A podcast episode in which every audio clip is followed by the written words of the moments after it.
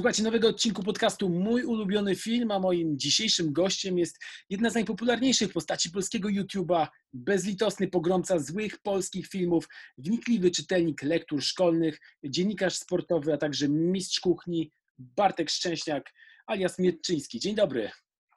Dzień dobry, dzień dobry. Bardzo serdecznie witam słuchaczy. Czy coś pominąłem, jeżeli chodzi o twoje C V twórcze? Yy, to znaczy tak, jeśli chodzi o pierwszą rzecz, to zdecydowanie chyba Słowa na wyrost, tym jednym z najpopularniejszych.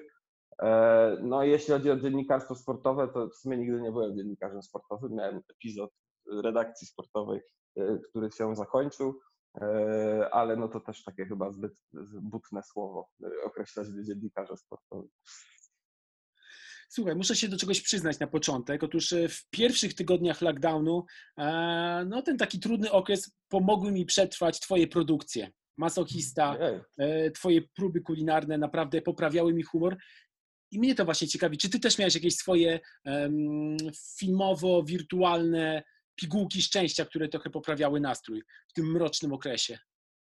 Wiesz co, ja właśnie w drugą stronę działałem i w tym mrocznym okresie stałem się dość mocno produktywny. I wcześniej jak wrzucałem film tak mniej więcej jeden na miesiąc, tak odkąd się to wszystko zaczęło, to, to, to, to, to zacząłem to robić dużo częściej, tak od trzech do czterech nawet miesięcznie filmów.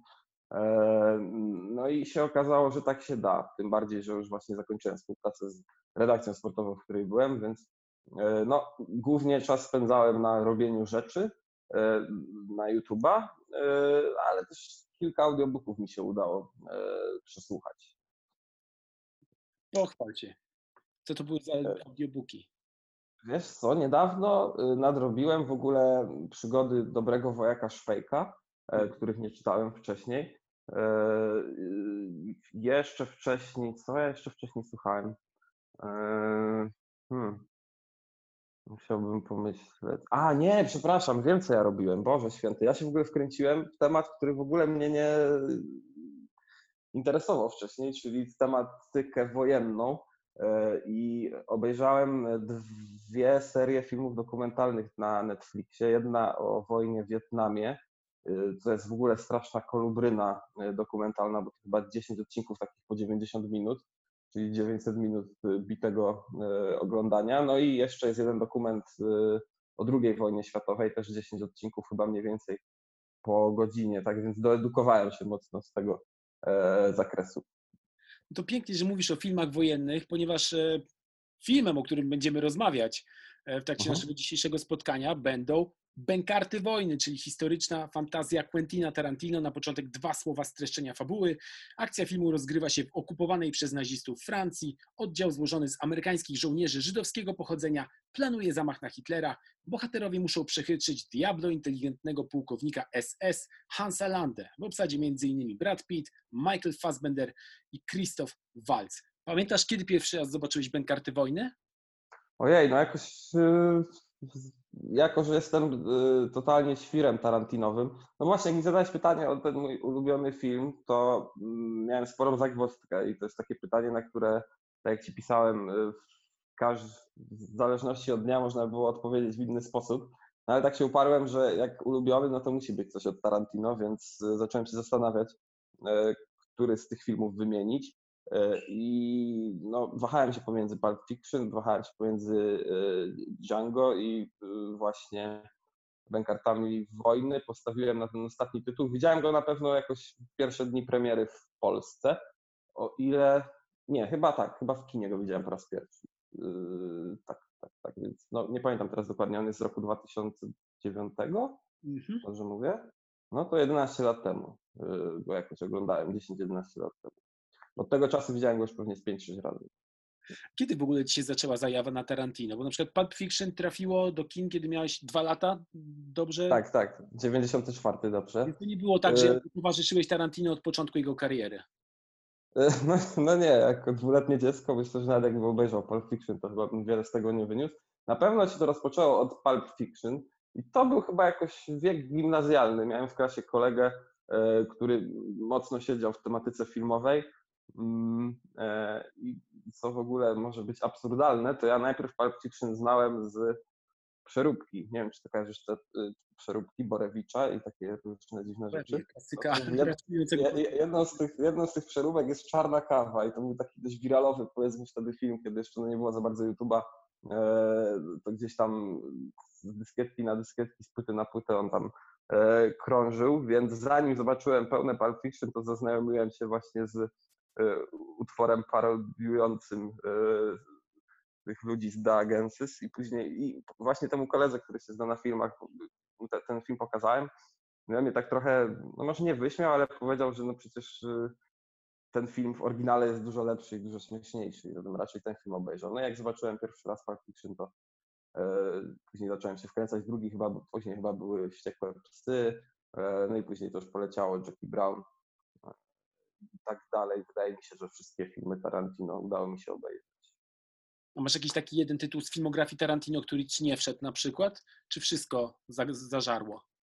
Chyba jestem trochę zaślepionym fanem pod tym względem i podchodzę trochę bezkrytycznie do jego twórczości. Tak mi się wydaje. Myślę, że dużo takich taran... no, ludzi, którzy, którzy dzieła Quentina bardzo lubią, tak do tego podchodzą.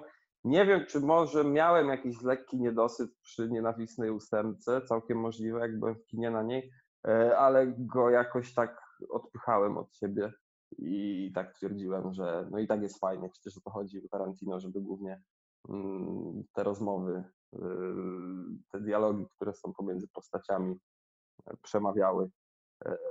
Ale tak, możliwe, że, możliwe, że, możliwe, że jeśli miałbym powiedzieć, że wybrać jeden najsłabszy film, do którego bym najmniej chętnie wracał, to może byłaby to Nienawistna ósemka, chociaż z drugiej strony to nadal jest bardzo dobry i nadal mi się bardzo podoba, no ale wiadomo, jak się ma tak wysoko y, zawieszoną poprzeczkę oczekiwań, to gdzieś tam jakieś lekkie, y, no lekki zawód może być. Tarantino działa w branży filmowej już od prawie trzech dekad, a jego nazwisko niezmiennie elektryzuje kolejne pokolenia widzów i to jest niesamowita rzadkość. Jak myślisz, na czym polega fenomen tego reżysera? O kurczę, no to jest dość trudne pytanie, na czym polega. To inaczej, za to ty kochasz jego kino. Chyba za autentyczność właśnie w tych dialogach, rozmowach, to po pierwsze. Nie wiem, czy jakiś inny reżyser. No, ja też nie jestem jakimś wielkim kinowym znawcą, więc też jest wiele reżyserów, których pracę muszę zdecydowanie sobie jeszcze nadrobić, ale pod względem takiej autentyczności rozmów pomiędzy postaciami, czyli no, takie uczucie trochę, że człowiek się nie, nie czuje tak, jakby oglądał film, tylko tak, jakby siedział z nimi i po prostu był przy tej rozmowie. I, i, i, i, i chyba to jest to, co najbardziej y, mi u niego imponuje. Y, no też pewna zabawa, y, y, kurczę, jakiego, jakiego ja słowa szukam w tym momencie, y, konwencją. Y, to znaczy Tarantino w każdym momencie, w każdym swoim filmie jest y, w stanie zaskoczyć. Pulp Fiction pamiętam, że jak pierwszy raz oglądałem, to dopiero po jakimś czasie zrozumiałem, że tak naprawdę ten, ten czas w tym filmie jest trochę poprzestawiany. Jak Vincent Wega ginął, to się dziwiłem, że ginie właśnie w tym momencie, skoro tak naprawdę powinien jeszcze żyć. No później w, Bękart, w Bękartach Wojny to w ogóle się zaczęła ta zabawa, że tak powiem, z, jeśli chodzi o zmianę faktów historycznych, którą powielił ostatnio pewnego razu w Hollywood. Tak, to chyba kropkę chciałem postawić, bo nie wiem, czy nie zamotałem w tej odpowiedzi. Nie, absolutnie nie. A ciebie nie kusiło nigdy, żeby nie napisać scenariusz filmu pełnometrażowego, bo ty jesteś scenarzystą.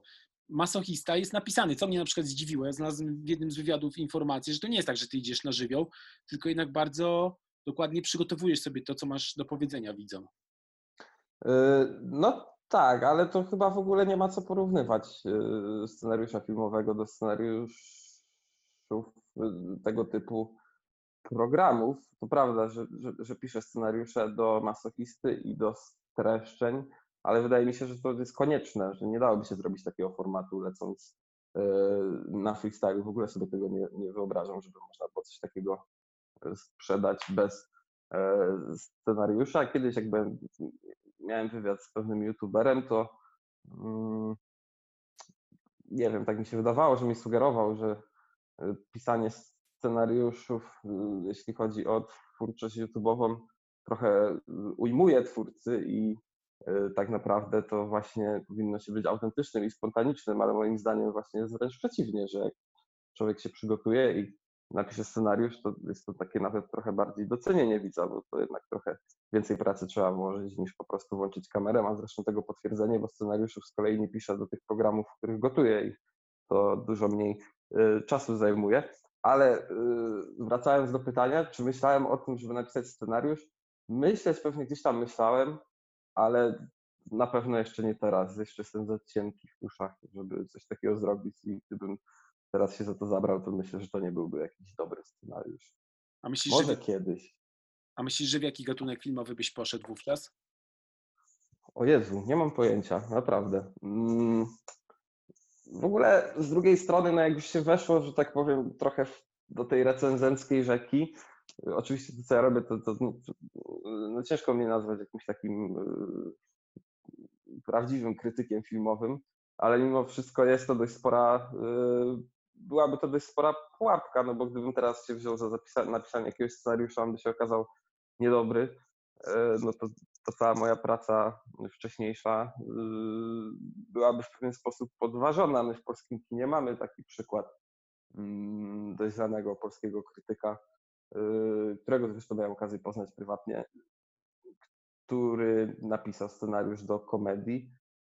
No i oglądałem ten film i to nie był film, który w jakikolwiek sposób mógłby w pamięć zapaść. Myślę, że wiesz, o który mi chodzi. Andrzej Saramonowicz? Yy, nie, nie, nie. Chodzi mi o film Juliusz.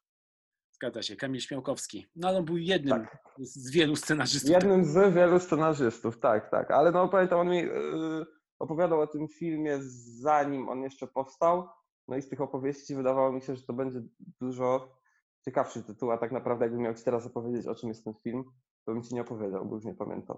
Więc no, to była pułapka. Ja też twierdzę, że yy, to jest trochę inna para, para kaloszy, robienie filmu, a, a recenzowanie yy, filmów i chyba za duże ryzyko musiałbym podjąć. Ale kto wie, może jak się totalnie znudzę tym, co robię i nie będę miał nic do stracenia, to kiedyś coś takiego mi przyjdzie yy, do głowy. Jest w filmie Bękarty Wojny taka scena, to jest finałowa zresztą scena, kiedy bohater Brada Pitta stwierdza, chyba wyszło mi arcydzieło. Który odcinek mhm. masochisty uważasz za swoje opus magnum? O kurczę, to jest... Hmm. Chciałbym wierzyć, że każdy następny, ale tak chyba nie jest. Hmm. Mi jest trochę niezręcznie się tak wypowiadać, jeśli chodzi o swoje rzeczy. Ale no też nie będę, nie będę się tu bawił w przesadną kurtuazję i no jeśli miałbym sobie obejrzeć teraz jakiś jeden odcinek i, i nadal bym się na nim śmiał, to hmm. z jednej strony powiedział, że lubię nietoperze, ale tam też jest kilka takich wstawek, z których dziś nie jestem dumny, więc odpada.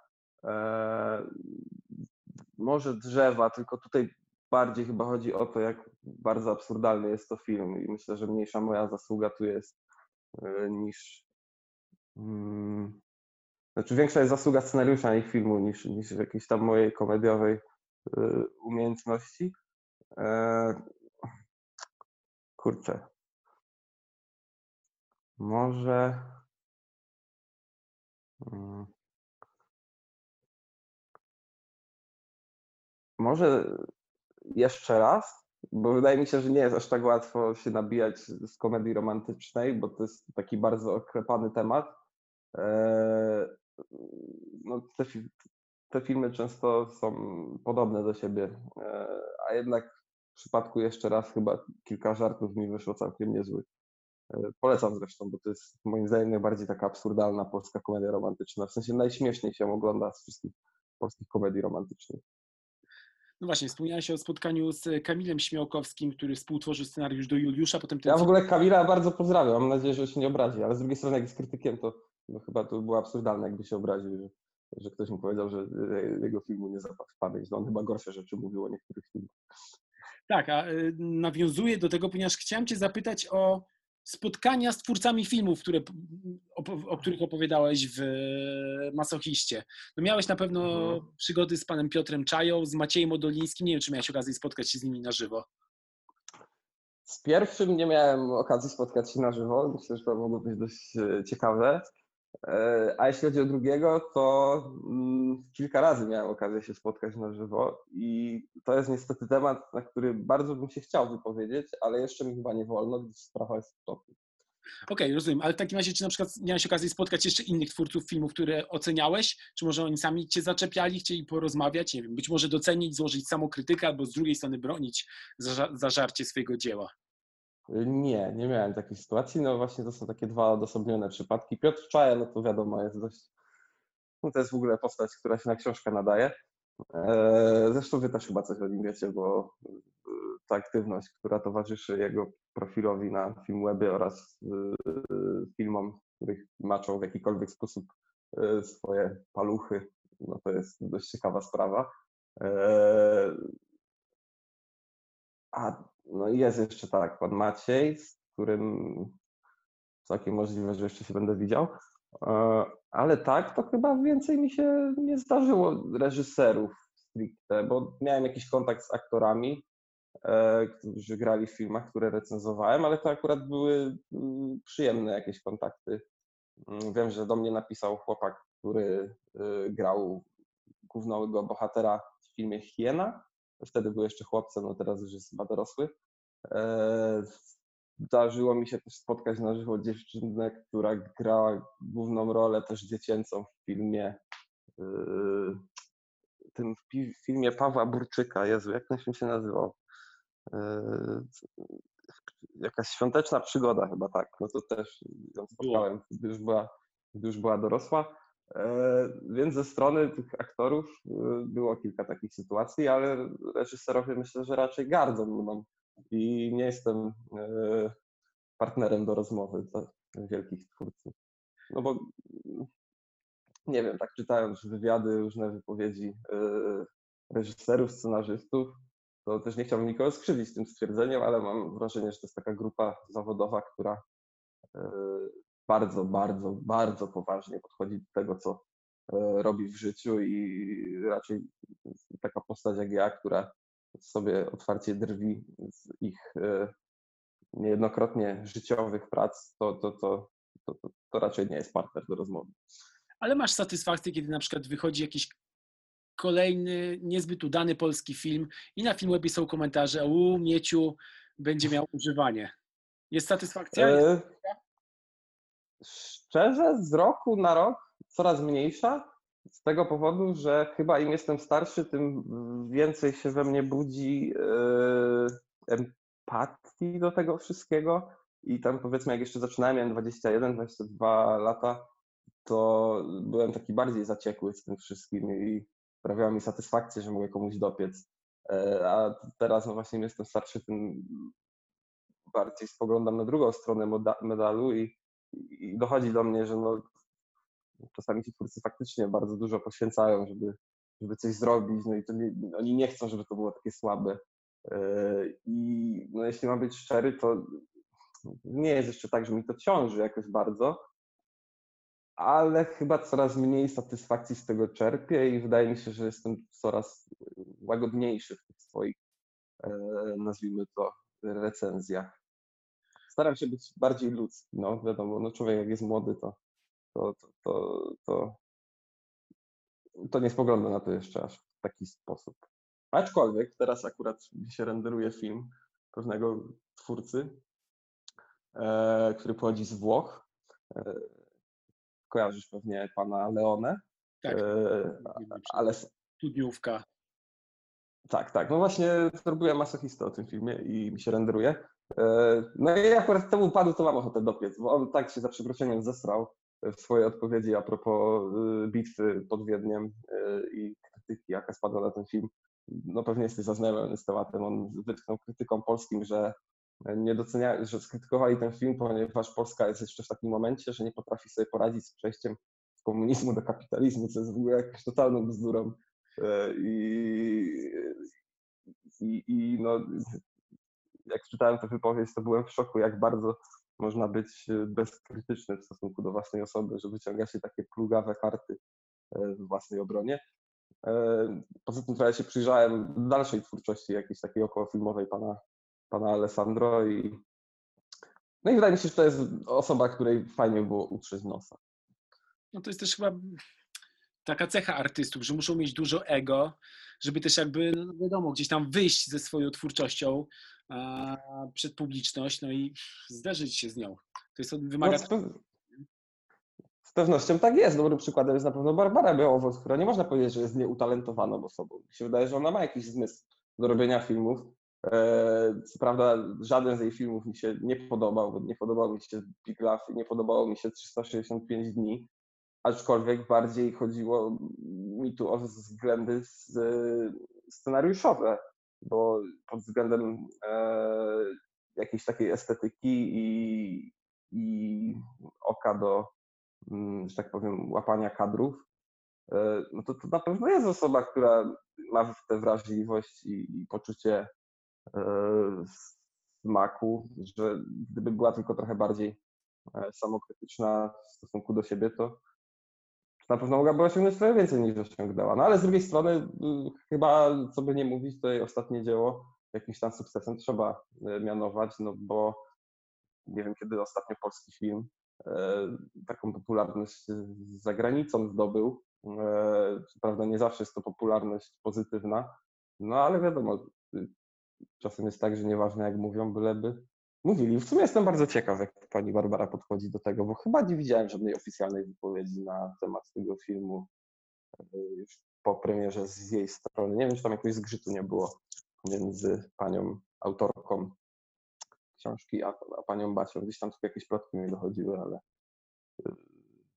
Ale no nie jest to w temacie. W momencie, kiedy zacznie być realizowana druga część, Barbara Bejołową być może kolejny raz stanie za kamerą, a jeżeli rzeczywiście były te zgrzyty, to reżyser zostaje wymieniony. A czy ciebie w ogóle zaskoczyła ta gigantyczna popularność trzystu sześćdziesięciu pięciu dni na Netflixie i na całym świecie w ogóle, w Stanach Zjednoczonych na pierwszym miejscu, w Wielkiej Brytanii na pierwszym?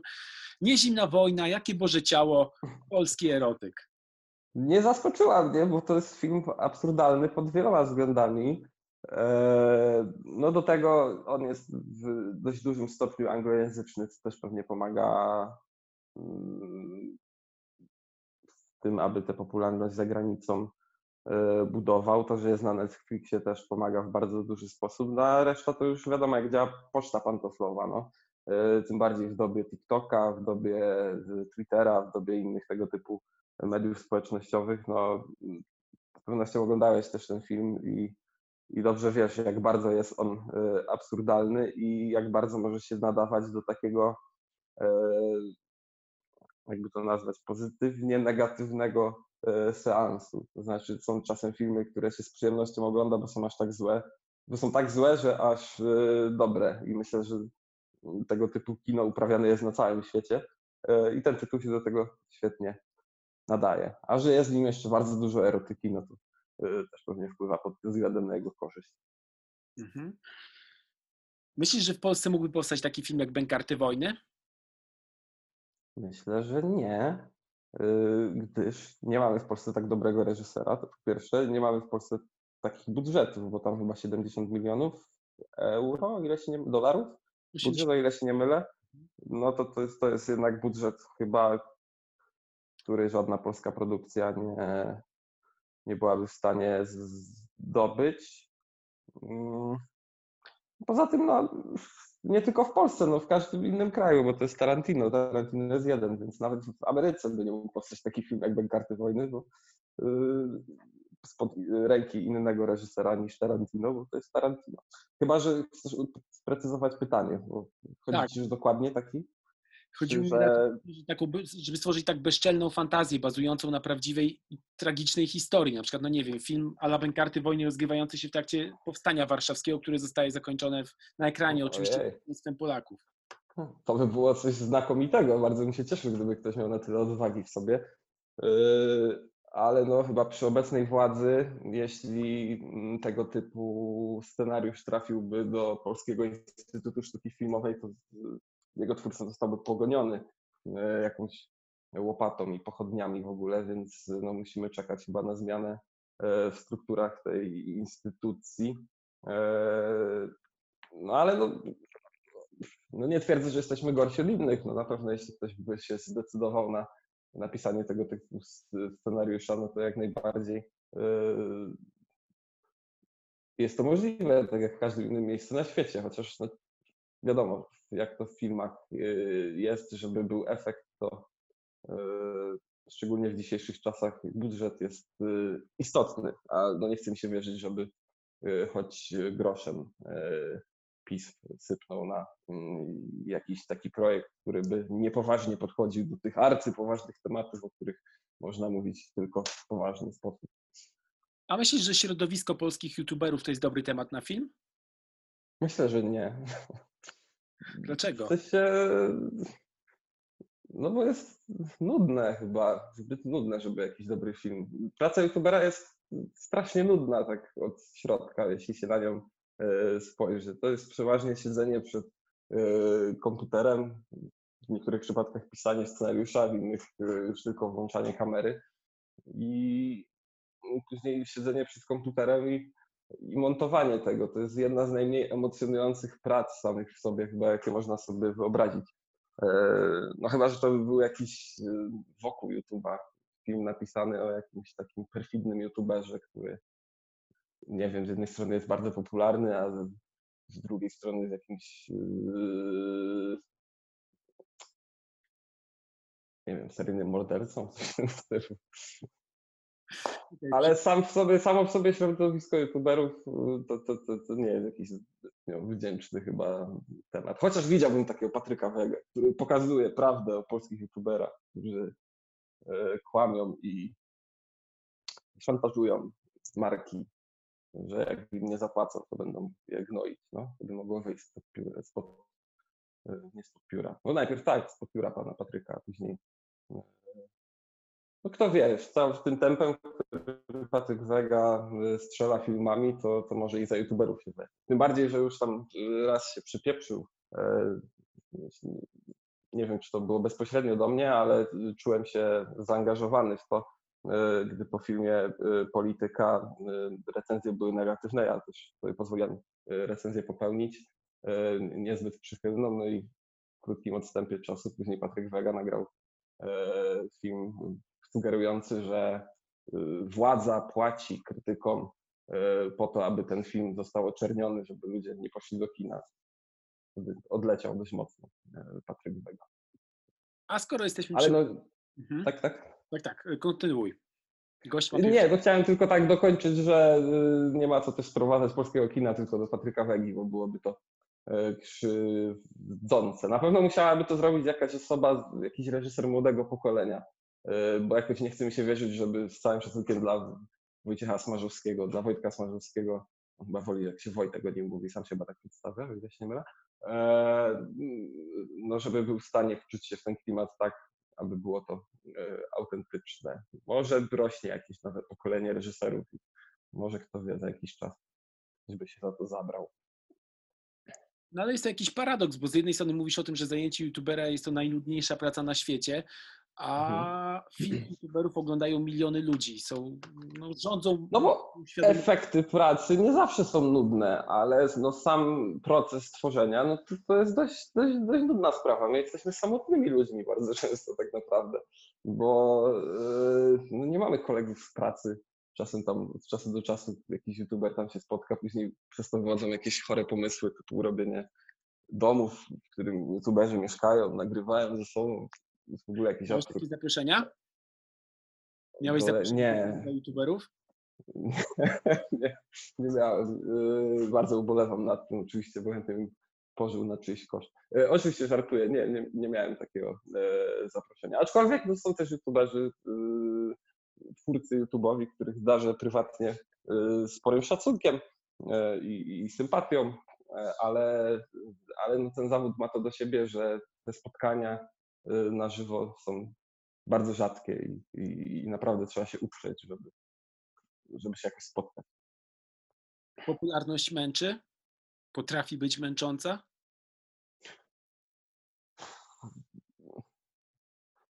Chyba nie, nie, nie jestem dobrym adresatem tego pytania, bo gdy tylko zaczynam myśleć w ten sposób, to dochodzę do wniosku, że ta, nazwijmy to, popularność, którą ja gdzieś tam mam, to jest nic w porównaniu do popularności innych osób, czy z tej branży co moja, czy też z branż muzycznych, filmowych. No myślę, że nie ma w ogóle porównania, jeśli chodzi o to, jak ja wyjdę na miasto, a na przykład jakiś popularny raper. Myślę, że popularni raperzy mają pod tym względem dużo gorzej. No, współczuję im, aż dziś żona mi pokazywała screeny z Pudelka, jak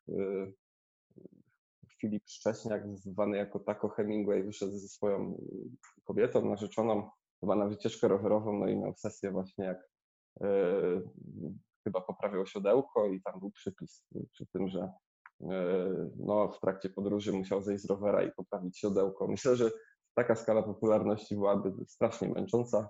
Mnie na szczęście nikt nie fotografuje, jeszcze się nie zdarzyło. I, i, i no to nie jest ta skala, żebym mógł mówić, że jestem jakoś tym bardzo zmęczony. To by było, to, to by nie była prawda.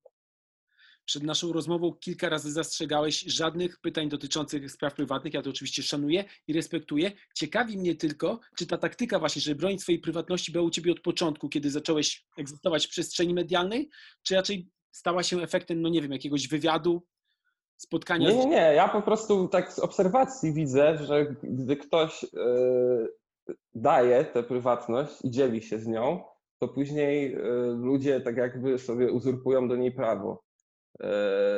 Nie wiem, taki przykład, powiedzmy, dajmy na to, jak jest para Małgorzata Rozenek i Radosław Majdan. No, oni informują o wszystkich aspektach swojego życia, więc później, gdy ktoś tam o nich plotkuje na jakichś, nie wiem, w jakichś tabloidach, na jakichś forach, innych dziwnych miejscach w internecie, no to tak naprawdę no nie mogą mieć o to pretensji, bo sami tak jakby do tego namawiają, a wydaje mi się, że ty się to, tego stara bronić i się tym nie chwali człowiek, to, to, to później ma się tę kartę w ręku, yy, która pozwala na to, aby móc yy, tej prywatności yy, żądać. Bardzo dobra odpowiedź. A ile jest Bartka Szczęśniaka w Mierczyńskim? Czy uruchamiając kamerę trochę wcielasz się w rolę, czy zawsze w stu procentach jesteś sobą? Myślę, że z roku na rok jest go coraz więcej. Na początku na pewno przybierałem jakąś maskę w tych pierwszych recenzjach i chyba z każdym, że tak powiem, odcinkiem masochisty to ona opada. To jest chyba spowodowane tym, że człowiek coraz bardziej zachowując się naturalnie też widzi jakąś tam akceptację ludzi na to naturalne zachowanie i że wcale nie trzeba jakoś specjalnie pajacować i udawać kogoś innego, żeby tę akceptację osiągnąć, więc, więc myślę, że coraz więcej. Myślę, że w tych takich, szczególnie w tych odcinkach kulinarnych to już w ogóle jestem bardzo naturalny, bo tutaj dochodzi jeszcze sprawa taka, że nie ma scenariusza, więc tam dużo rzeczy wychodzi spontanicznie i, i, i, i tak, myślę, że myślę, że w tym kulinarnym programie to jestem praktycznie ja, z tym, że no taki ja w dobrym humorze, bo wiadomo, zdarza się też być w gorszym humorze, no ale jednak jak się włącza tę kamerę, to się dba o to, żeby się jakoś właśnie dobrze czuć i nie dołować ludzi, gdy format jest czysto komediowy, to by się trochę mijało z celem. Słuchaj, no oglądałem odcinek z sufletami, wyglądały przynajmniej mhm. na ekranie wybornie. No kurczę, to były całkiem niezłe suflety, muszę powiedzieć, ale później próbowałem je zrobić jeszcze raz, jak mieliśmy gości i yy, nie wyszły, wyszły mi fondanty bardziej, w sensie były takie w środku mokre, tak nie powinno być, czyli yy, chyba to był szczęśliwy traf. A skąd się wzięła zajawa na Adama Gesslera? To, to był totalny przypadek. Ja po prostu jakoś trafiłem na ten film pierwszy, Kuchnia Lukulus, kiedy on mówił o tym, jak się robi ten bigos. To była ta reklama, znaczy według pana Adama to nie była reklama Lukulusa, tylko podziękowanie. No i dostrzegłem w nim coś, jakby on to powiedział, absolutnie nie, niepowtarzalnego, absolutnie niespotykanego i e, pod względem charyzmy. E, oczywiście on ma wiele swoich wad, a jeśli się tam zagłębimy w jego działalność i e, jakieś tam sprawy, e, no takie bardziej jego wręcz prywatne, bym powiedział, e, to, to, to, to ciężko jakoś gloryfikować tę osobę, ale pod względem jakiejś takiej charyzmy e, naturalnej, to, to jest osoba, do której mało kto ma chyba w polskim showbiznesie, moim zdaniem, podjazd. A no, wzięło się, tak jak mówię, z przypadku. Całkiem przypadkowo trafiłem na film, no i później zacząłem szukać innych materiałów z jego udziałem i, i z każdym kolejnym materiałem byłem coraz bardziej zdumiony. Start w udziale, w, start w MasterChefie to na poważnie, czy, czy jednak jest to jakiś happening? Nie, no oczywiście na poważnie. No, powiedziałem, że za trzy lata wystartuję i mam zamiar się go trzymać. Oczywiście może być tak, że prawdopodobnie tak będzie, że tam pójdę i się nie, nie przebrnę przez pierwsze kwalifikacje, ale no, trzeba sobie jakieś cele w życiu stawiać, tym bardziej, że jestem widzem programu MasterChef. W ogóle to rozmawiałem z jednym moim kolegą właśnie z branży, myślę, że mogę śmiało powiedzieć, że z najlepszym polskim technologicznym, YouTube'owym dziennikarzem. No i jak mu powiedziałem, że ja w ogóle oglądam czasem telewizję, to on był w głębokim szoku. A mi się telewizję oglądać zdarza i MasterChef jest jednym z programów, które, które oglądam i widziałem większość edycji, więc dla mnie to też by było pewnie jakieś przeżycie w ogóle tam pójść i próbować cokolwiek zrobić. Aczkolwiek też biorę pod uwagę, że to będzie trochę niezręczne pewnie się tam pojawić i trochę się obawiam, że może się będą chcieli na mnie wyżyć jurorzy, ale y, jestem na to przyszykowany. Poza tym no to jeszcze trzy lata, więc naprawdę jak będę ostro trenował, to, to, to wiem, że nie będę aż taki beznadziejny. A ty masz jakieś swoje filmowo-serialowe guilty pleasure? Coś, co zdajesz sobie sprawę, że nie jest dobre, ale lubisz oglądać? Ojej, no to właśnie głównie takie programy chyba telewizyjne. E, lubię na przykład program e, Gwiazdy Lombardu, nie wiem czy kojarzysz. E, to jest strasznie, strasznie, strasznie zły program, ale też strasznie dobry jednocześnie. E, chociaż dawno go już nie oglądałem, ale swego czasu no to widziałem mnóstwo odcinków. E, hmm. Byś mnie tak teraz zapytał, jakieś tego to właśnie typu T V N-owe wszystkie produkcje typu MasterChef, MasterChef Junior. Z żoną oglądaliśmy też ostatnią edycję programu Ślub od pierwszego wejrzenia. Też w jakiś sposób mnie to wciągnęło. Widziałeś Plaszowi i Oliwii? Nie, ja tu nie, nie oglądam, pod, ale widzę, że jesteś w temacie, proszę bardzo. Nie oglądam tego na zasadzie kibicowania, tylko bardziej mnie chyba fascynuje to pod względem produkcyjnym. W sensie jak oglądam to, to sobie wyobrażam, co tam się dzieje wokół tego e, wszystkiego. I e, dociekam, jak, jak ci ludzie się zachowują poza kamerą. No bo tak człowiek nie zawsze chyba analizuje, oglądając tego typu program, że no dobra, widzimy tam jakąś scenę, ale tak naprawdę tam jeszcze stoją trzy osoby, jeden z wielkim mikrofonem, drugi z kamerą, trzeci jeszcze jakiś tam reżyser i, i nie bierzemy tego pod uwagę, a, a, a jak się tak człowiek nad tym zastanowi, to jest to w pewien sposób fascynujące. A jeśli chodzi o serialowy guilty pleasure, to jestem fanem serialu Rodzina Zastępcza, nie wiem, czy to jest guilty pleasure, ale bardzo lubię stare odcinki serialu yy, Rodzina Zastępcza. W ogóle uważam, że postać Alutki to jest jedna z lepszych postaci. I Jędruli to są najlepsze, jedna z lepszych i bardziej wyrazistych postaci w historii polskich seriali. Ja wiem, że jest, panuje taki kult miodowych lat i świata według kiepskich, ale ja tutaj jednak jestem team Rodzina Zastępcza. Wszystko prawda, pozdrawiamy Joannę Trzepiecińską i Tomasza tak. Detka, mam nadzieję, że dobrze yy, odmieniłem. No i Piotra Franczewskiego oczywiście też, ta postać Jacka też mi imponował mi w tej postaci taką, jakby to powiedzieć, konsekwencją, że tam lata mijały, a ta postać jednak była cały czas spójna. A za krytykę pana Kleksa dostało ci się w komentarzach i w wiadomościach? Nie, w wiadomościach nie, w komentarzach oczywiście zdarzały się jakieś, ale no, no każdy ma prawo do tego, żeby krytykować. No, sam krytykuję, więc no, byłbym hipokrytą, gdybym tutaj nie dawał innym do tego możliwości. Rozumiem, że dla niektórych te filmy są pewnego rodzaju świętością i kojarzą mnie bardzo mocno ze swoim dzieciństwem i takie szydercze spojrzenie na nie może się nie podobać. I oczywiście to akceptuję, aczkolwiek akurat przy Kleksach to ja nie uważam, że to są jakoś źle zrobione filmy, bo na tamte czasy to są w ogóle, kurde, no całkiem imponujące są niektóre te stylizacje i scenografie i gra Piotra Franceskiego też przecież jest znakomita.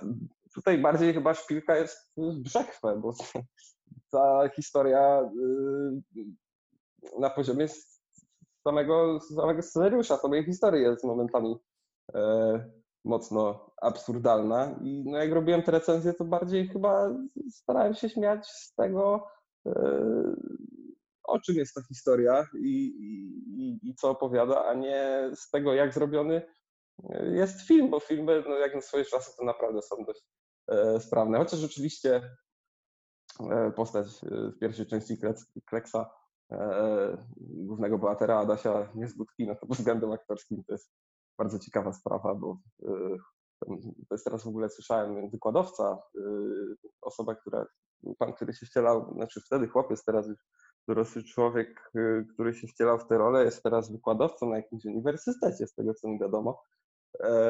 Nie poszedł chyba w aktorkę, tym szlakiem aktorskim, jeśli chodzi o swoją ścieżkę zawodową. No, no, no, ta rola jest zagrana w sposób dość groteskowy, bym powiedział.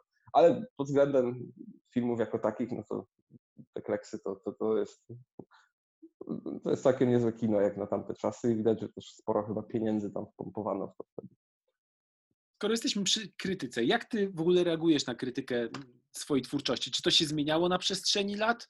Czy zawsze miałeś, nie wiem, twardą skórę? Bo przypuszczam, że negatywne komentarze też się zdarzały. Czy to ci może jednak dotykało na samym początku, kiedy startowałeś z Masochistą i ze swoim kanałem?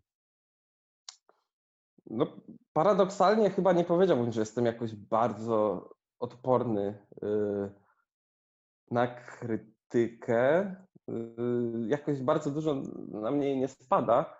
Ale no, czasem jak widzę, że krytyka jest tylko po to, aby sprawić jakąś przykrość, no to wiadomo, w środku się trochę gotuje, a najgorzej jest, wiem, że gdybym się wdał w polemikę z, z jakimś takim krytycznym głosem, że po prostu miałbym rację, no to wtedy najbardziej prawdopodobnie ta krytyka jakoś mnie dotyka, ale no nie wiem, czy istnieje ktokolwiek, kto,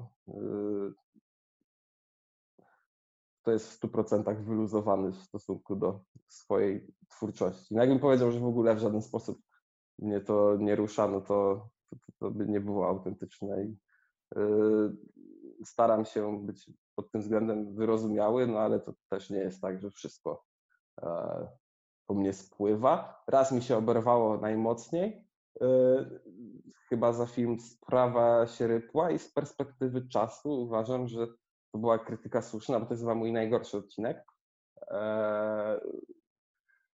Chyba za bardzo się połasiłem na kilka śmiesznych scen, które były w tym filmie absurdalne i bardzo chciałem o nich powiedzieć, a zepchnąłem przez to ten film całościowo i gdybym tak się dłużej nad nim zastanowił, to chyba bym nie zrobił jego recenzji, bo by się okazało, że, że on się po prostu do tego nie nadaje.